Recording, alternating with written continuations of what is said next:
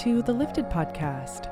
I'm your host, Helen Denham, and this is a place for us to talk about what we're doing every day to raise our vibration and understand ourselves more deeply as energetic beings and co creators.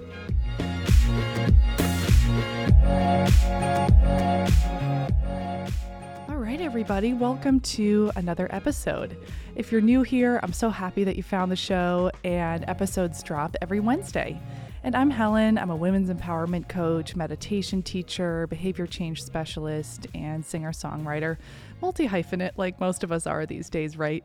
And I really started this podcast out of curiosity to get to know the healing and the wellness space more intimately and to answer or try to answer some of the kind of burning existential questions I had within myself that I knew so many of us were also asking. And uh, I wanted to interview and, and bring about these beautiful conversations with the guests that we have on to help us understand, if we can, really what it means to be human, incarnated at this time on this planet, and really dive into why we're here and what would make us the happiest and what would bring about the most peace in our lives.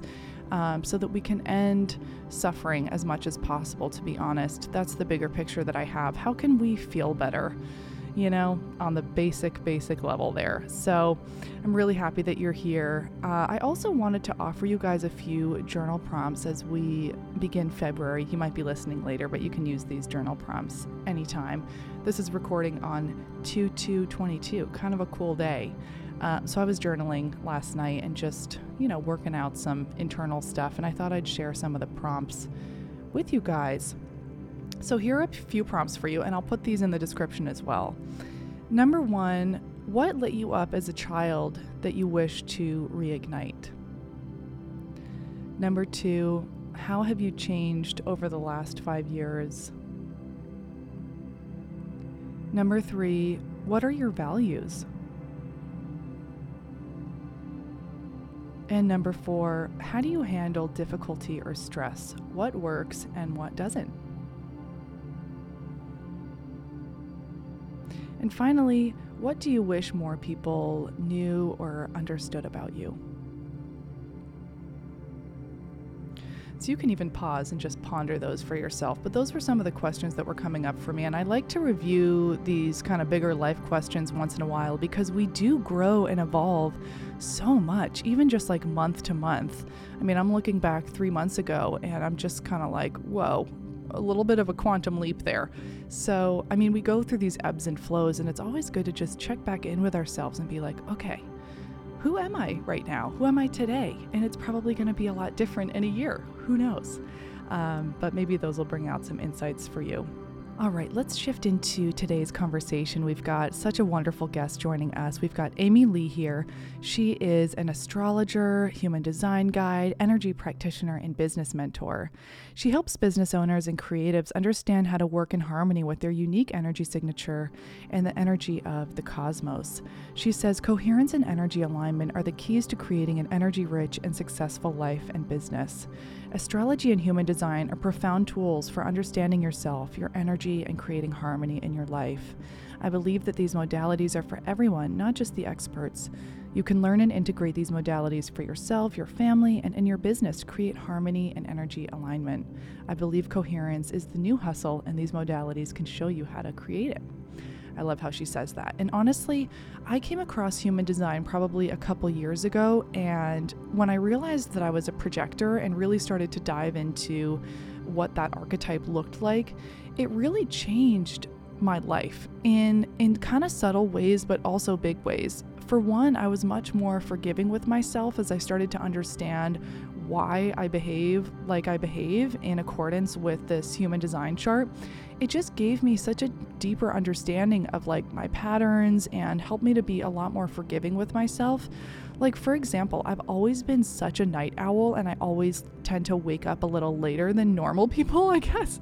I like could easily go to bed at 3 a.m., wake up at 10:30, no problem. And I always was like, you know, that's really weird and I should probably fix that. So, I mean, I've gone through so many cycles of like forcing myself to get up at like 8, going to bed by 11, and sometimes that doesn't feel good. And when I realized I was a projector and started to study my archetype, I was like, oh, this is just how my energy flows.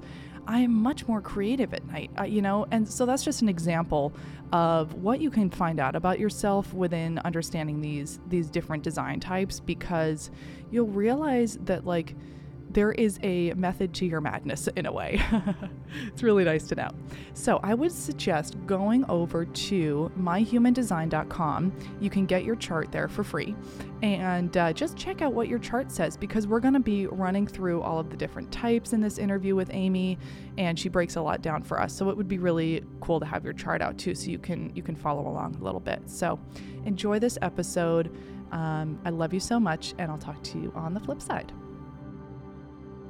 The first question I always love to ask guests is How do you like to start your day off? Do you have any rising routines or rituals that you go to? Thanks, Helen. I'm so excited to chat with you today. Um, I do, and it's not. Uh, it's probably not going to sound the healthiest. So I I get up and I drink a coffee first thing, um, and I go back to bed and drink it in bed and do like journaling and reading and it's kind of like my projector you know morning routine. I started doing it when i was really into um oh downton abbey like five years ago and i was watching how cora every morning would have breakfast in bed and i was like why don't yeah why don't we all do that? So i started drinking my coffee in bed. Um, but i still do like the breath work and you know a little bit of meditation but it's super flowy. There's no structure. It's just slow drinking my coffee see what i feel like doing and connecting in Mm, queen vibes. I love that. Cora did have like the ultimate morning in bed. Such a good show. I went through total phase with that as well. I love that you're a projector too. I am as well, um, which we'll totally get into. But um, so I will have given a little introduction about who you are and kind of what you've been up to. But I would love to hear about your journey to this point, your kind of spiritual evolution and, you know, arc, if you will. Yeah. So it's a pretty, um, feels like a uh, it feels interesting to me very disjointed you know now that where i am where i am today if you'd asked me five years ago i would never have thought that this is what like i would have been doing. I feel like a lot of um, my path has happened you know quite synchronistically and just sort of things falling into place almost by accident you know. Um, but i i became really interested in energy. That's probably where like a lot of my work started um, I was diagnosed with an autoimmune condition in 2012 and, you know, was like a young 22 year old living the kind mm-hmm. of partying, going out, just, you know, that kind of lifestyle. And um, it totally just turned my life upside down, you know. And so, where all of my friends continued like living that lifestyle for like the rest of their 20s, I went into this phase of like deep reflection, starting to study about energy, starting to become interested in like, well, why did this happen in, in my body? Um, which led me down the path of yeah energy and getting really into astrology as well you know i'd always been interested in astrology but just as like a hobby never took it that seriously it was just something that i you know had a had an interest in would read astrology books for fun and then started to really seriously get into astrology and understanding astrology, which led me then to human design. Um, and then, yeah, always had an interest in people being a projector. It's kind of like what we're wired for, isn't it? We're wired to sort of see and know and understand people. And um, human design just gave me this beautiful system and tool to help me understand people. And in true um, projector fashion, I just started sharing and talking about it. And it just kind of was like, one thing from there. And it's been you know human design's been such a beautiful tool for me for my own like spiritual awareness and self development as well too like running a business and doing this work. It's definitely taken me even deeper into my own um you know purpose and why and like deeper connection to you know all of those things. So it's been like a, a career journey and then a spiritual journey and then an energetic journey as well hmm Were you raised in a in a home that kind of helped you cultivate this knowledge and and get curious about energetics and or how did you come into even being curious about it? Mm, that's a really good question. I have family members who are very open to it. Um, my grandma in particular, so she was probably a really big influence for me. She, I grew up spending time with her, and she would be reading Edgar Cayce books, and you know, would be talking to me about the auras of trees and stuff like that. So, but she was also, my family was, you know, religious. I was raised in a Catholic family as well. So she was kind of the one who had these other interests. Um, but other than that, no, I think the thing that I, you know, am so grateful for is that my family were always very just open and understanding. I never received any kind of, you know, considering they are Catholic, I never received any kind of, you know, you shouldn't do that or like no one, no one's ever disapproved. Basically, it's been like, you know, mm-hmm. and I'm the projector in my immediate family too. I am the projector in the family. Everyone else is generators. So, like, think they kind of know, you know, that's just kind of the dynamic with the relationships is that, like, generally, if I'm interested in something, I tend to know I've gone deep into it and I kind of know what I'm talking about. So they kind of, yeah, seem to honor that. Mm-hmm. Mm. So I'm curious to know what ended up happening with your autoimmune issues and and how those panned out with your energy work. So so what happened there? Yeah, so I'm a type one diabetic. Um, that's the autoimmune condition, and I I got it really late in life. Normally, type one you you you develop in childhood. I didn't find out I was type type one until I was 22, so it's called late onset.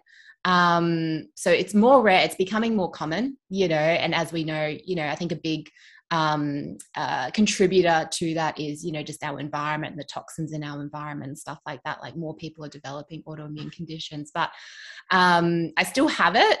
You know, it's something, obviously, it's something I'm still kind of journeying with. And um, I go through periods where it feels like I'm really nailing it and it's really under control. And then I go through periods where you know it's it's really impacted by stress as well so this was like a big um I can see how it's been such a blessing for me because it was one of the things that kind of pushed me to end up leaving like corporate and realizing I need to work for myself because it's so impacted by stress and it's so impacted by my environment and you know I realized in my late 20s that the environments I was in for my work just weren't serving me you know and so I went through a bit of a rough uh, or harder period with it then. But since working for myself, it's generally been you know a lot better but it's one of those things you know when you when you come out of hospital when i was diagnosed they tell you you've got this for life. You need to take this medication for life. There's nothing you can do you know and then from a spiritual energetic perspective i there's definitely things that i can do you know to make my experience with it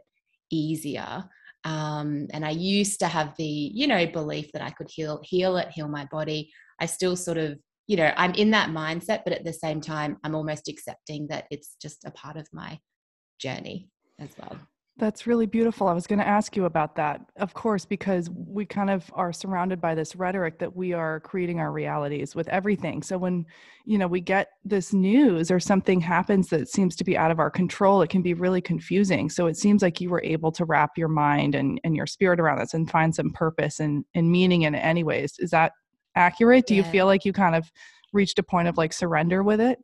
Yeah, absolutely. And I can see now looking back how it changed my life for the better. Like the path that I was on before the diagnosis was so different to where I am now. And I don't know if I'd be doing the work that I'm doing and living the life I'm living now if I hadn't had that diagnosis, you know. So I can, yes, definitely see the blessing and the, the benefit in it.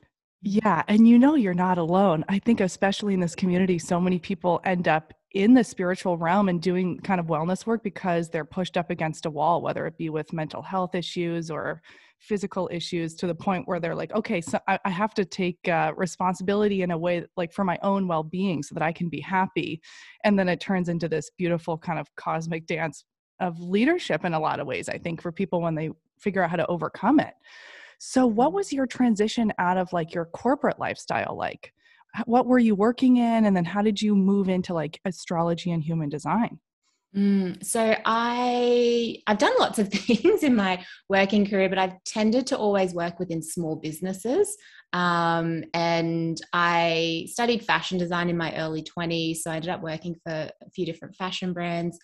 Um, and then I moved into more like biz, um, office management, HR, admin type roles. Um, and so that's what I was doing uh, right up until I started working for myself. And it was one of those things, you know, as a, you know, being a projector, I had the classic projector burnout, you know, just several, several times. Um, and it was a very slow transition for me though. So I started my business in June 2018 and I didn't leave my job until March 2020. It was actually because of COVID that I ended up leaving as well. It kind of pushed me into that and doing this um, more for myself. But it was a very slow transition.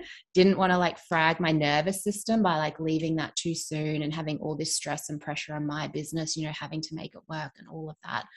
Um, but it was, and then, you know, it's been a big journey just working for myself though, because I'm still deconditioning from the 12 years in corporate office environments and you know the needing to be productive all the time and doing things all the time. And then you know so i went from being someone who worked 60 70 hour weeks was running my business on the side to all of a sudden oh i can just focus on my business and i can schedule in pockets of like beach time or pockets of rest or pockets of you know and so it's almost been a a, deconditioning like accepting that and like letting my body feel safe to do that, you know, and it's safe to do less, it's safe to relax, it's safe to slow down. So I wasn't expecting that either when I left my job. I just thought, this is going to be great. You know, I'm going to have, I can focus 100% of my energy on my own thing and then I'll have all this time. And, you know, it, I didn't realize like going into it, like I've really had to watch myself over scheduling and like going back into that mindset, you know, of like, piling on the work, you know, and trying to remind myself like, hang on, no, you can, it's safe for you to just do 25 hours this week. It's totally, that's all you need to do this week. That's safe, you know? Mm-hmm. Um, so yeah, really interesting, interesting experience. But yeah, so I'm a year and a half, um, or a bit over a year and a half into working fully for myself. And I feel like now I'm in a really good place with that where I can really just um, honor my energy and be okay doing other things and mm. working less. Mm-hmm. I feel like that was such a big lesson for the collective coming into the pandemic. Like, you have permission to slow down. You don't need to be doing too much. And also, just as projectors, like you and I, I think it's it's very easy to be like, we get these pockets. I, I, I don't know if you experience the same thing, but just like I can go hard for a full day and get the most done, like for a whole week's worth of productivity in a day, and then I might need a couple days off. And that used to feel like weird to me, and now I'm like, that's just how I work, and that's okay. Yeah. Um, how did you like manage to shift into your business like successfully? Did you already have clients kind of like that were coming to you while you were still working corporate that you were able to take with you in your shift? Or like what kind of business advice might you have for like budding entrepreneurs in this you know field shifting out of corporate? Yes, I think it's definitely, uh, you know, for me, I think most people would need some kind of like safety net to step into because otherwise it's just too much for your nervous system you know when you drop into survival. I was very conscious the whole time like i'm i'm going to do whatever i need to do to make sure i don't go into survival you know or flight or fight mode um so i yeah i guess it was you know it was nearly two years that i was running my business on the side. And so in that time i had built up like a little bit of an audience on social media. That was what i focused on as a projector too. I really focused on you know creating a platform and a space where i could come in and share you know, because projectors, you know, we, we need to wait for the invitation. But if we've got our own social media or our own platform, we can go on and share with enthusiasm and talk about what we like, and we'll naturally start attracting the right people. So that's what I focused on. And then, so by the time I was leaving my job, I did have pretty consistent income coming in through either readings that I was doing or um, I was working with a few people in like longer term containers as well, like five months business mentoring containers. Um, I also had a few products that I was selling as well. So I made sure I had like a few different income streams. They were all relatively stable. And I knew though, I knew like by the time I did finally leave, I knew that once I was in my business full time and could actually, you know, actually had time in the day to market myself and sell myself and share and put more effort into content, I knew that that would um, reflect in sales and income coming in. But I didn't transition because it was a different industry. Um, I don't. There were no clients that I brought with me from corporate into my own work because it was sort of completely different um, industries, but um, I made sure I had those that sort of solid base before I left. Mm. Yeah, that's such good advice, especially to make sure that you didn't get into fight or flight just by taking kind of a quick jump um, into this new zone. So let's get mm-hmm. into um, you do soul astrology, right? Is that how does that differentiate from like the other types of astrology, or does it? Can yeah. you tell us a little bit about that? Yeah. Yeah, absolutely. So there's a few different types of astrology. A lot of um, the astrology that we know and that's quite common is more personality based, you know. So, like you have Mars here, you have Mercury here, you know, you express in this way. So they can feel like they're a little bit more about your personality. Whereas soul based astrology generally focuses more on the outer planets and it focuses more on like the nodes. And so it's more about what's the journey that you're here to take as a soul what's your path what lessons are you here to learn how are you here to evolve you know it's not always comfortable it's not always easy but like what has your soul brought you here to do um, rather than you know just the the traditional kind of um you know you're a cancer so you're here to nurture. It's like yeah that's a part of it but you know or you're a gemini so you you know you might be more changeable in your relationships. Like it's a part of it but like there's more to it. There's like a greater role that we're all here to play. Um, hmm. beautiful. And i'm what is your sun moon rising by the way? I'm so curious I'm a Cancer sun in the 12th house. Um, I'm very watery. I'm a Pisces moon in the eighth house. And then I'm a Leo rising. So it's like my Leo rising is kind of quite different to like my Cancer sun, my Pisces moon. Yeah, um, I'm also a Cancer sun. So we're Cancer projectors. Uh, so, well, I'll ask you about human design first because I know I think a lot of people will be familiar listening, but if people aren't familiar, how do you describe human design to somebody who's unfamiliar with it and kind of like the history behind it? Mm. Uh, so, human design, it's a system. I like to think of it as like a system or a tool, kind of take it out of that like belief system. You know, it's a tool that you can use for self awareness and self understanding. Um, it's cosmic, it's mystical, it's based on astrology, the Chinese I Ching, the Hindu Brahmin chakra system, and the Kabbalistic tree of life. So it's based on these ancient wisdom teachings and it kind of takes bits and pieces from all of them. It doesn't take the complete system, it takes a piece from each system, synthesizes it. And it's also based on quantum mechanics, biology, and astronomy as well. So it's scientific as well, which is why I think people resonate with it so much, is it kind of takes the mystical and the energetic principles and then translates them into this very mechanical looking and scientific looking map of your energy field essentially. Um, so it takes it's heavily based on the placements of the planet planets just like in astrology. So it takes those planetary placements and it translates that into imprinting that you have in your energy field um, and gives you this map to help you understand yourself. And it it's really great because it does show you you know where it's it, there's essentially two aspects to your chart. In human design there's your true self and your not self. So it shows you all the qualities and traits that are your true self and how you can operate in more alignment with that. Really it's just giving you like a big permission slip to be who you are. A lot of the times people already know what's in their chart but seeing it laid out it can be really affirming you know and and a big permission slip to know that you know it's not something that's wrong with you or something that's different about you. It's literally just the way, this is the way you're wired and it's a gift and a strength. So it, yeah, it can be really helpful in that way. And then it also shows you your openness though. And so where you're sensitive to the energy of other people, where you can be influenced by other people's energy. And that's essentially your not self. And, you know, when we're aware of the not self, we can kind of catch it more in the moment, you know, and understand, you know, oh, hang on, I'm acting this way. Is this true to me? You know, and take a breath and kind of bring more awareness to it and be, you know, more aware that, oh, hang on, no, maybe I'm picking up on such and such as emotions right now. I don't actually feel this way and I don't need to rush into making an emotional decision because mm. I'm picking up on their stuff.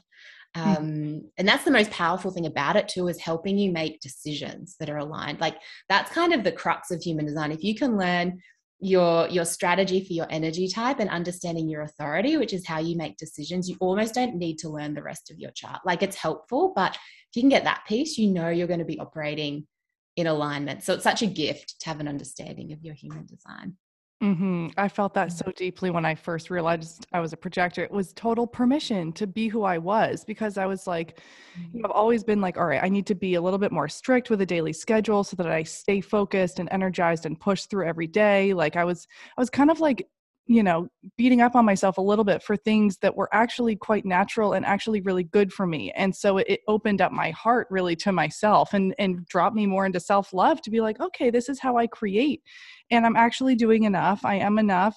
And it's so and it gave me this awareness of like sometimes I can give like unsolicited advice where it was very helpful to know that like waiting for the invitation is really helpful. Um, so there's four types, right? Um, I'd love to like kind of get a breakdown of where each type shines. Like what's what's kind of like you know the the beautiful point of each sign. I, I hope that makes sense. Mm, absolutely. So there's yeah, there's four aura types in human design. They they they call it your aura. It's kind of a different meaning for aura than what the aura is. You know, when you can get aura photos and they're sort of green and yellow and blue, like they call it aura types. Um, so the first type is generators. They're about 70% of people. And there's actually two, there's a large subtype of generators called manifesting generators. So oftentimes you'll hear people say there's five types. Technically, in human design speak, there's four types, but there's two subtypes of the generator. So there's pure generators and then there's manifesting generators. Um, they're our sacral beings. So they all have these delicious, juicy sacral centers that they can create and amplify life force energy when they're doing what they love. Yeah. Um, manifesting generators they tend to the main difference between the two is that generators tend to do better being able to work at their own pace they're the people you bring in when you want something done really well you know like all the dotting of the i's and crossing of the t's like everything would be done very methodically and very well. Whereas a mani gen they move a bit faster and they tend to skip steps. They're a little bit more multi-passionate and they're so they're here to teach us efficiency. So mani gens you know so they they really shine when they have autonomy when they're doing what they love and when they're creating efficiencies for the world along the way kind of the trailblazer energy as well for the mani gens whereas the generators it's very much still about doing what they love but when they've got that time and space to do it in their own way you know in their own time they're not being rushed.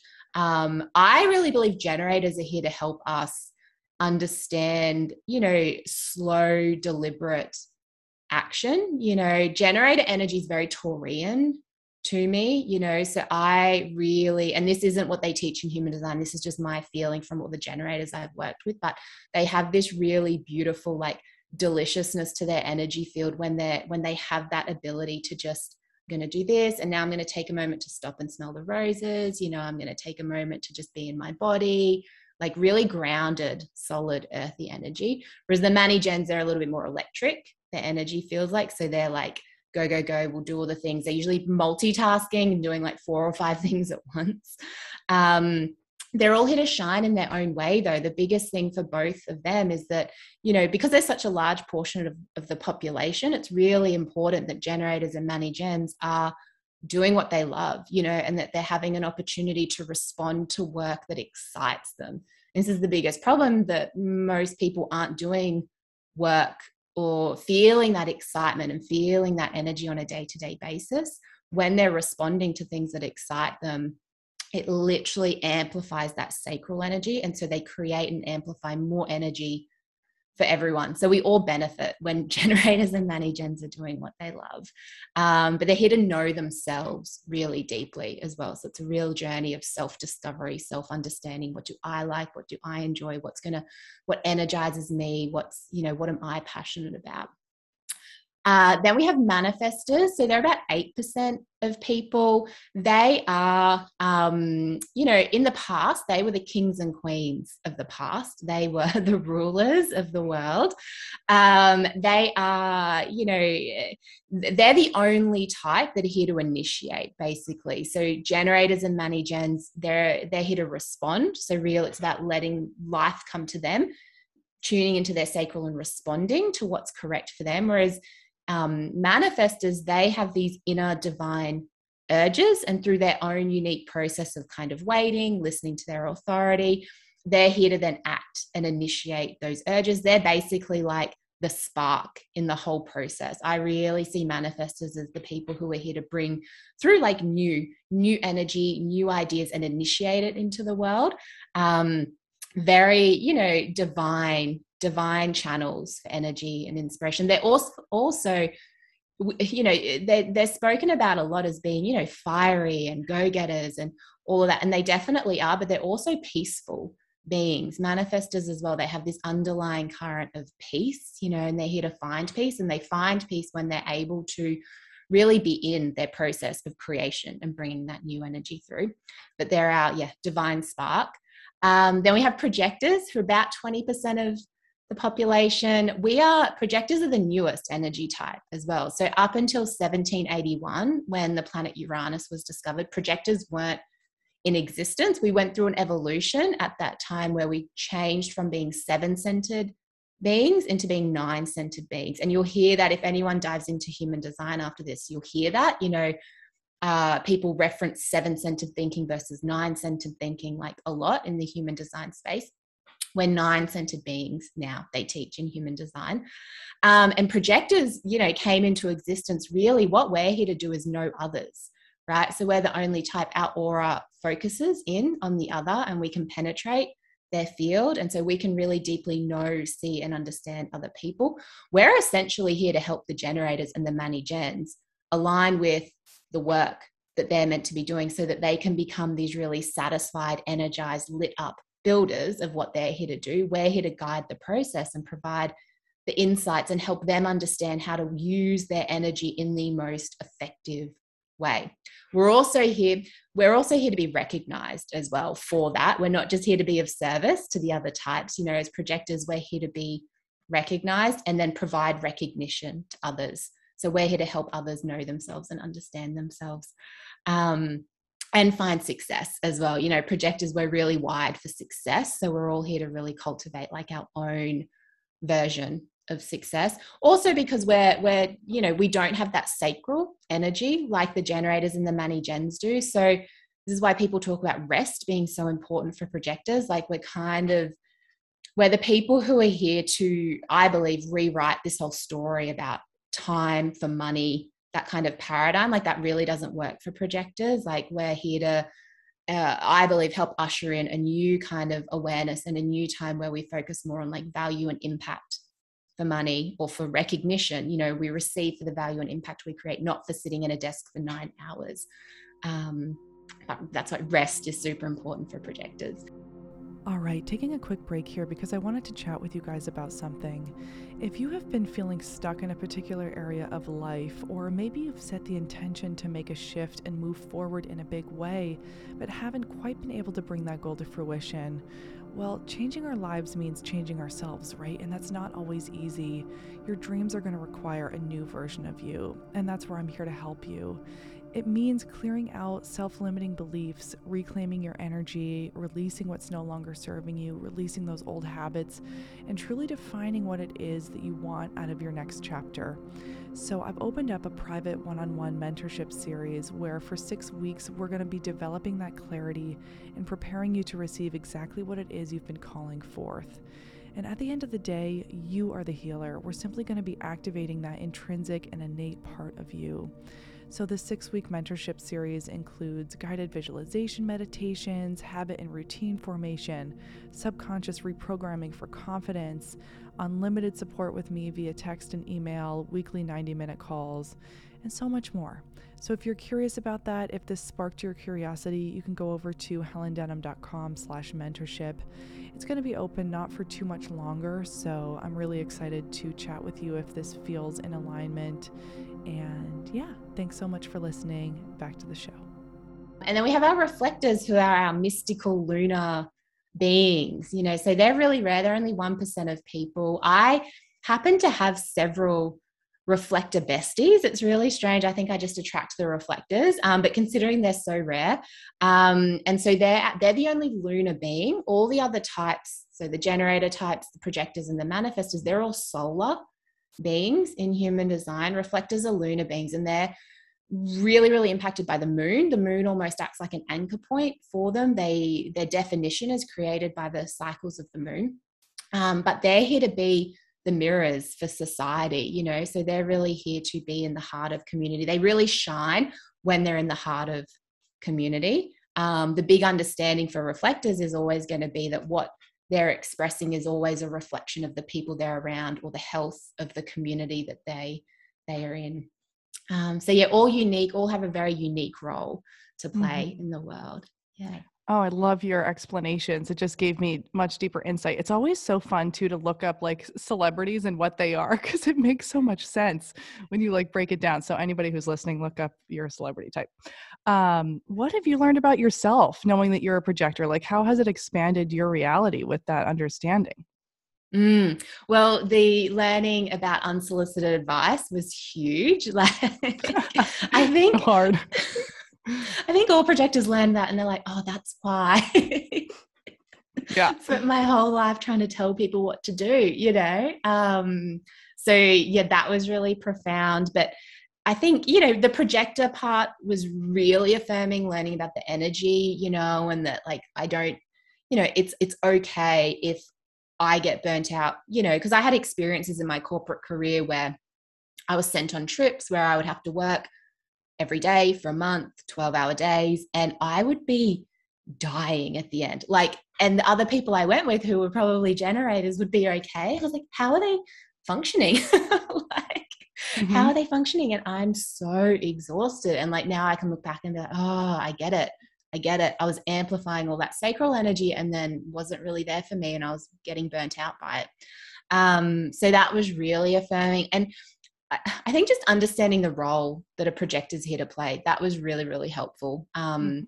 You know, that and that I had the desire to kind of do that. It felt very affirming that, okay, that's why I feel this desire to know people. I feel this desire to understand people and kind of help them and guide them. Like it's not just me being a busybody, you know, wanting to be involved in people's stuff. Like I literally, it's the mechanics of my energy field. I can't help it. If the person's in front of me and they're inviting me in, I'm to see things, you know, and feel things and perceive things in their energy. Um, but then, yeah, getting into all the mechanics of it was really, for me, really affirming as well. Out of all the types, projectors, it's the mo- it is the most necessary for projectors to learn about their unique and specific sort of channels and even going deeper into their rave psychology because that does paint the picture of how you're actually here to guide and help other people. It's through that definition that you have.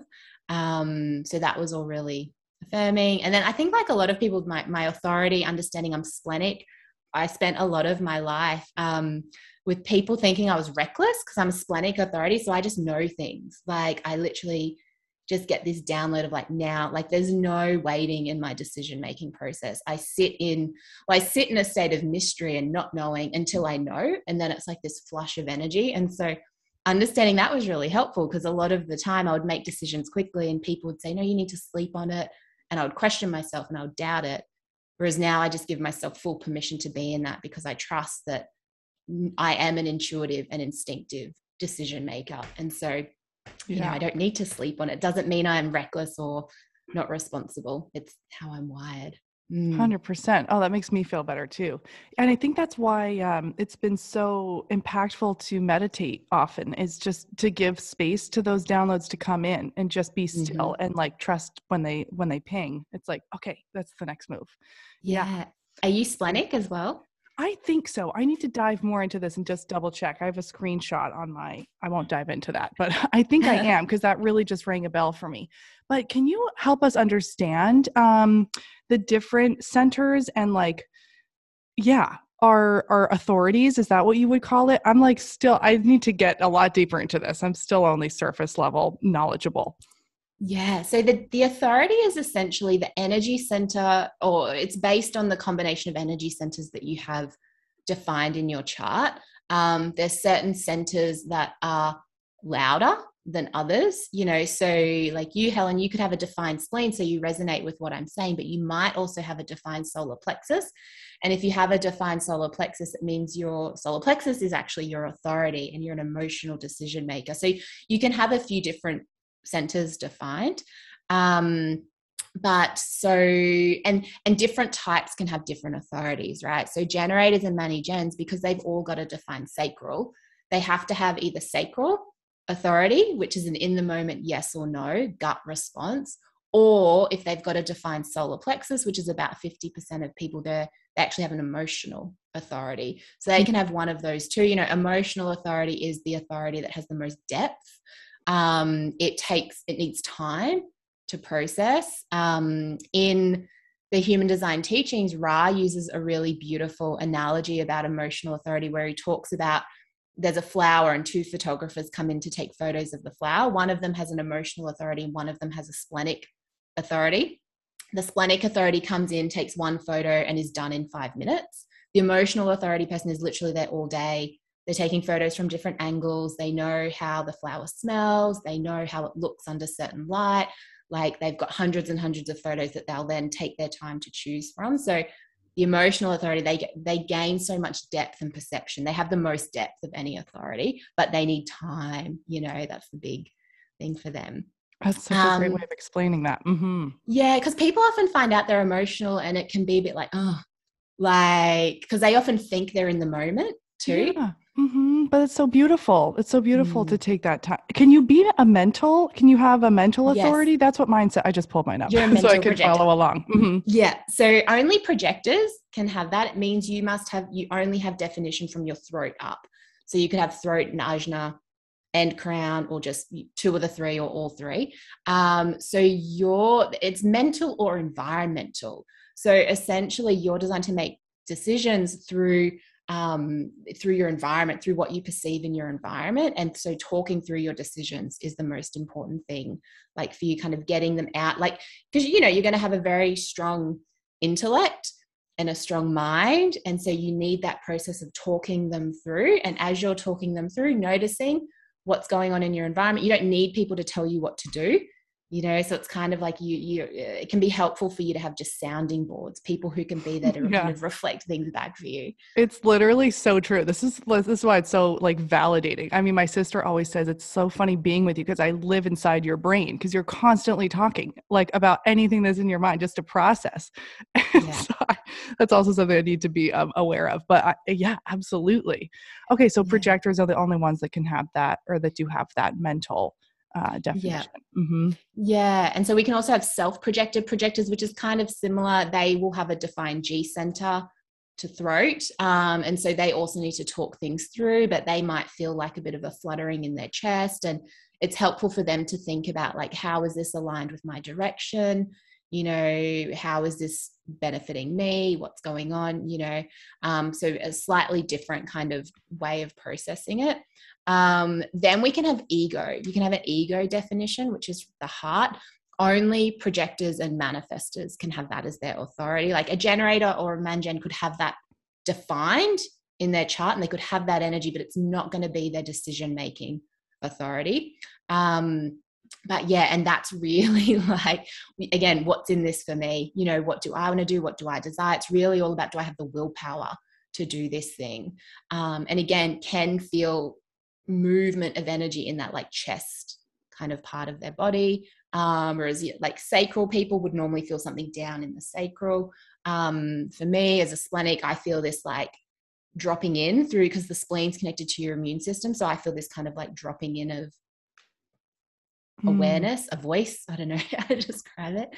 Um, yeah, and then reflectors, they have their own unique authority, which is to wait 29 and a half days, they find clarity through that process of waiting and seeing what's reflected to them in their environment. And through that process, um, it's really about it's a lunar cycle, the 29 and a half days. So in that process, they experience the moon activating all of the hanging gates in their chart. So they find clarity like with time. It's always, it's not, you know, always feasible to wait that long the same with emotional authority people it's not always feasible to wait that long so just giving yourself as long as you can is what's kind of suggested not rushing into feeling like you need to make decisions then and there like on the spot mm-hmm. you mm-hmm. also had mentioned the shift in the 1700s from the seven to the nine energy points are those like our chakras or what are those points yeah so they're based on the chakras and this isn't to say you know human design is its own kind of unique modality. It's not to say that the chakras aren't correct anymore, because I still know a lot of incredible healers and practitioners who work with the chakras and still very much sense and perceive that in the, in the energy field. But what they teach in human design is that with that discovery of Uranus, uh, two of the energy centers split into two. So we had seven. The heart chakra split into what's still called the heart or the ego, and then the G center. The G center is now the center that's more to do with traditional heart things like love. Um, it's also the center for our sense of identity, and it's where in human design the magnetic monopole which is like a, where we transmit an electromagnetic frequency and it's kind of the the it's the center that basically holds our whole design together in human design. Um, it it's to do with our direction as well because the magnetic monopole when we're listening to our strategy and authority kind of naturally draws us into alignment with our path of fate or whatever's for us. So the heart split into those two centers oh and the heart or the ego center became more about ego the material community you know, desires, but very, you know, willpower as well. So really, it became very much about the 3D experience.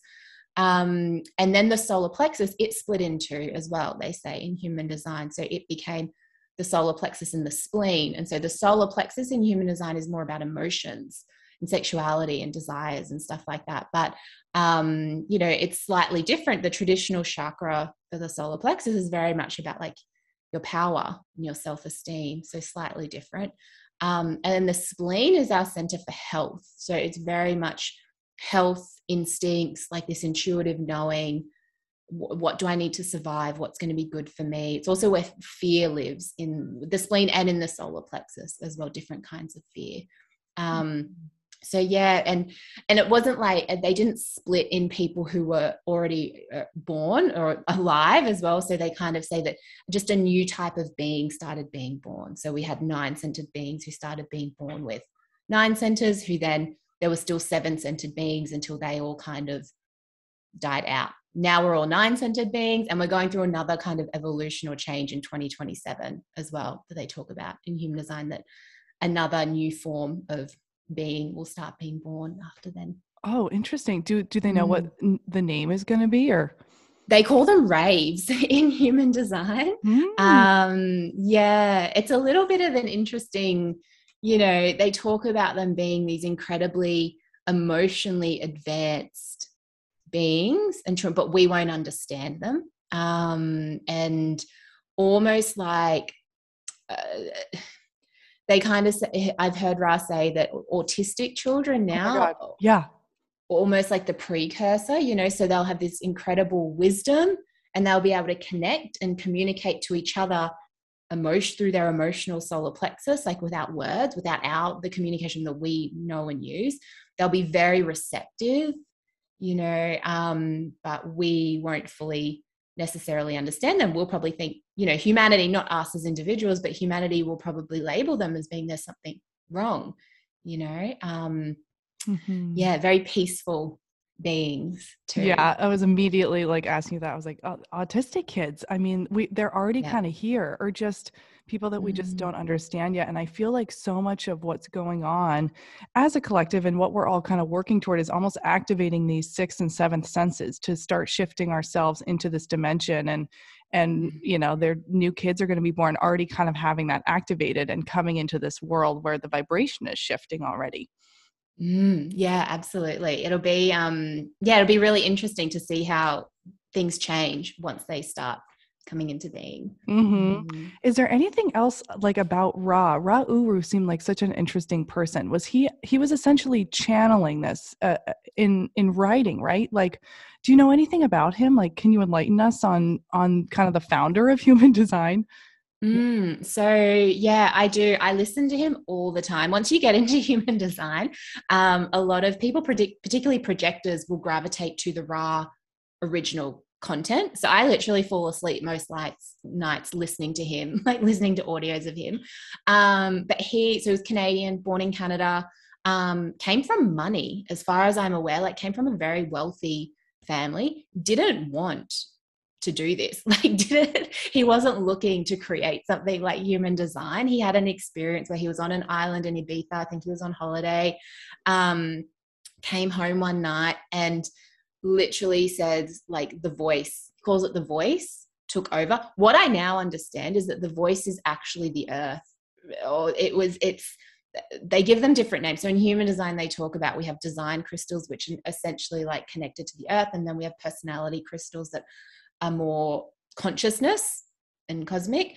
Um, from what i understand the voice was actually the design crystal bundles. So i've come to associate the voice as being from the earth, um, which is why I think the system potentially feels more grounded, you know, than a lot of other kind of mystical teachings do.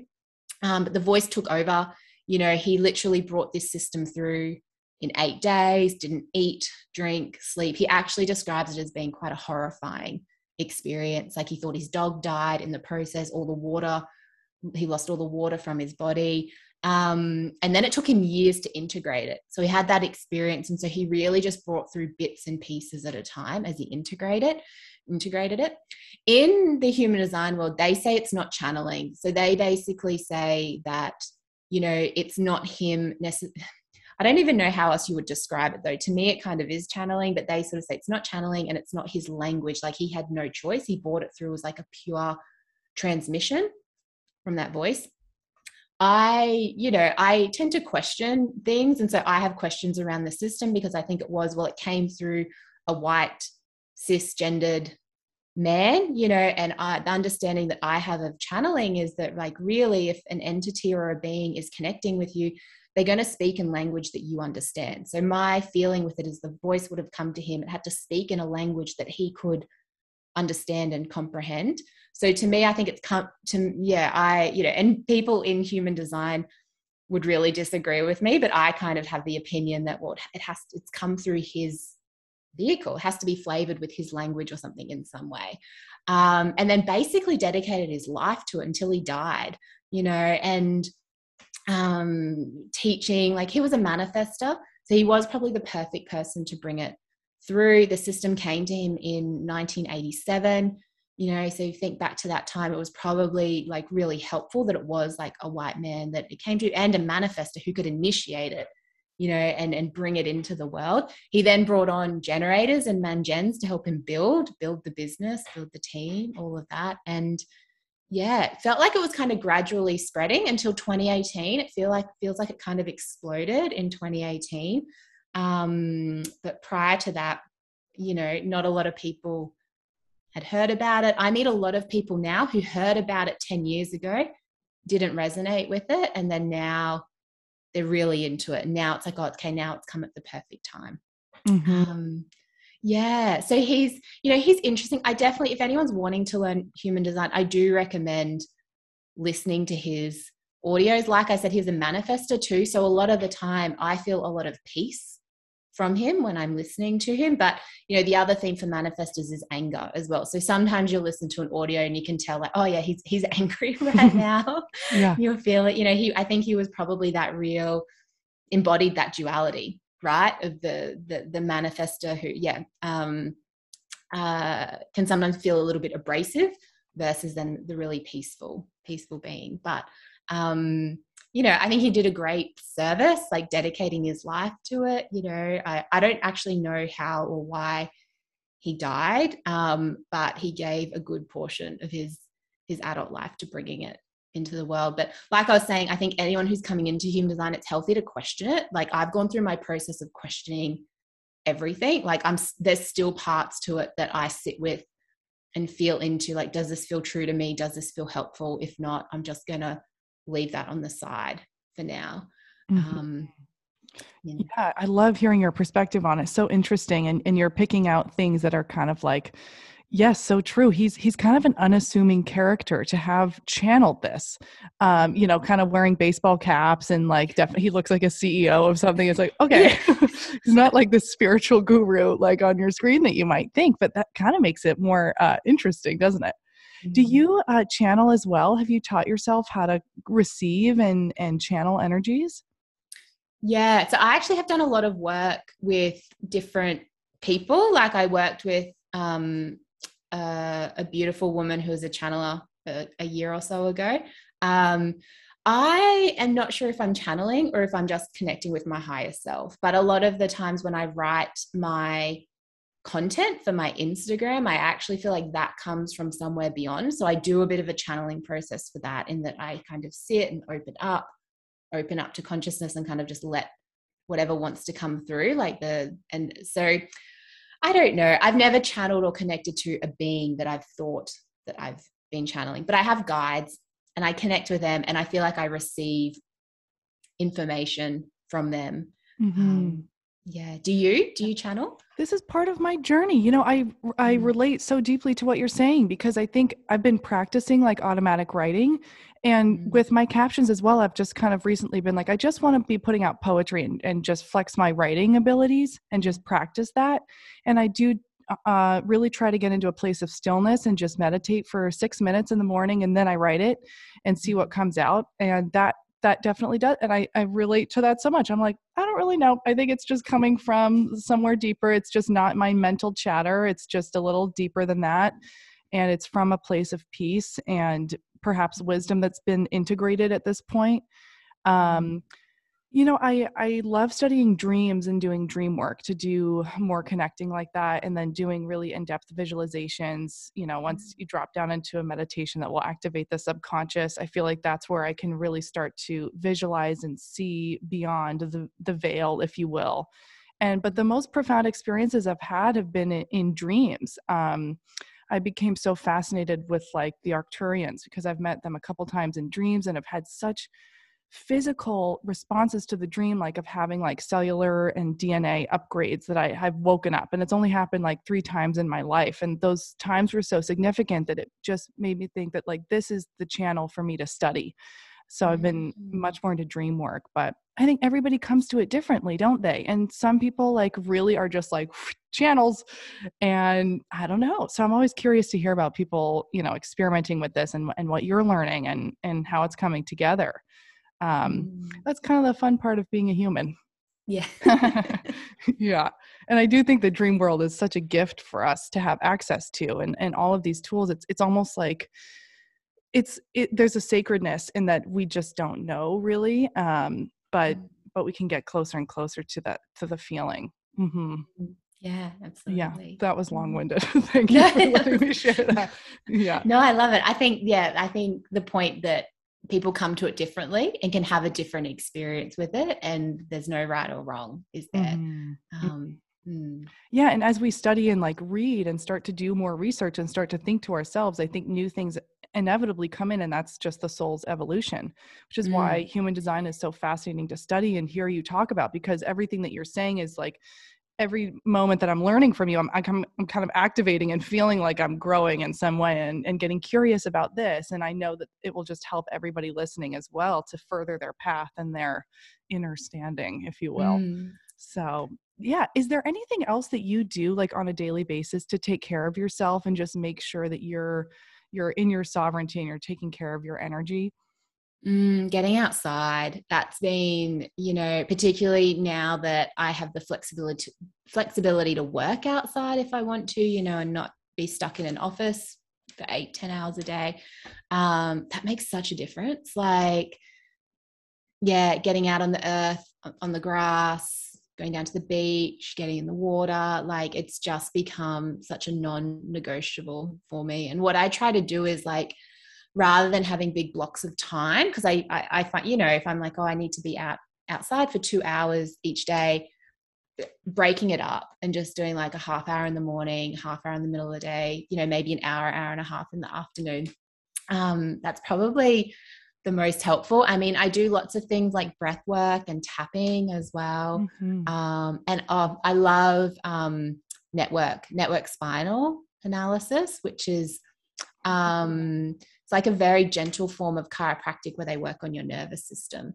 So that was quite profound. And I actually think that was a really big part of why I was able to, I guess, flow with building my business and not have my nervous system fry, in that I built the fluidity in my nervous system to kind of really meet the growth, visibility challenges, and all of that.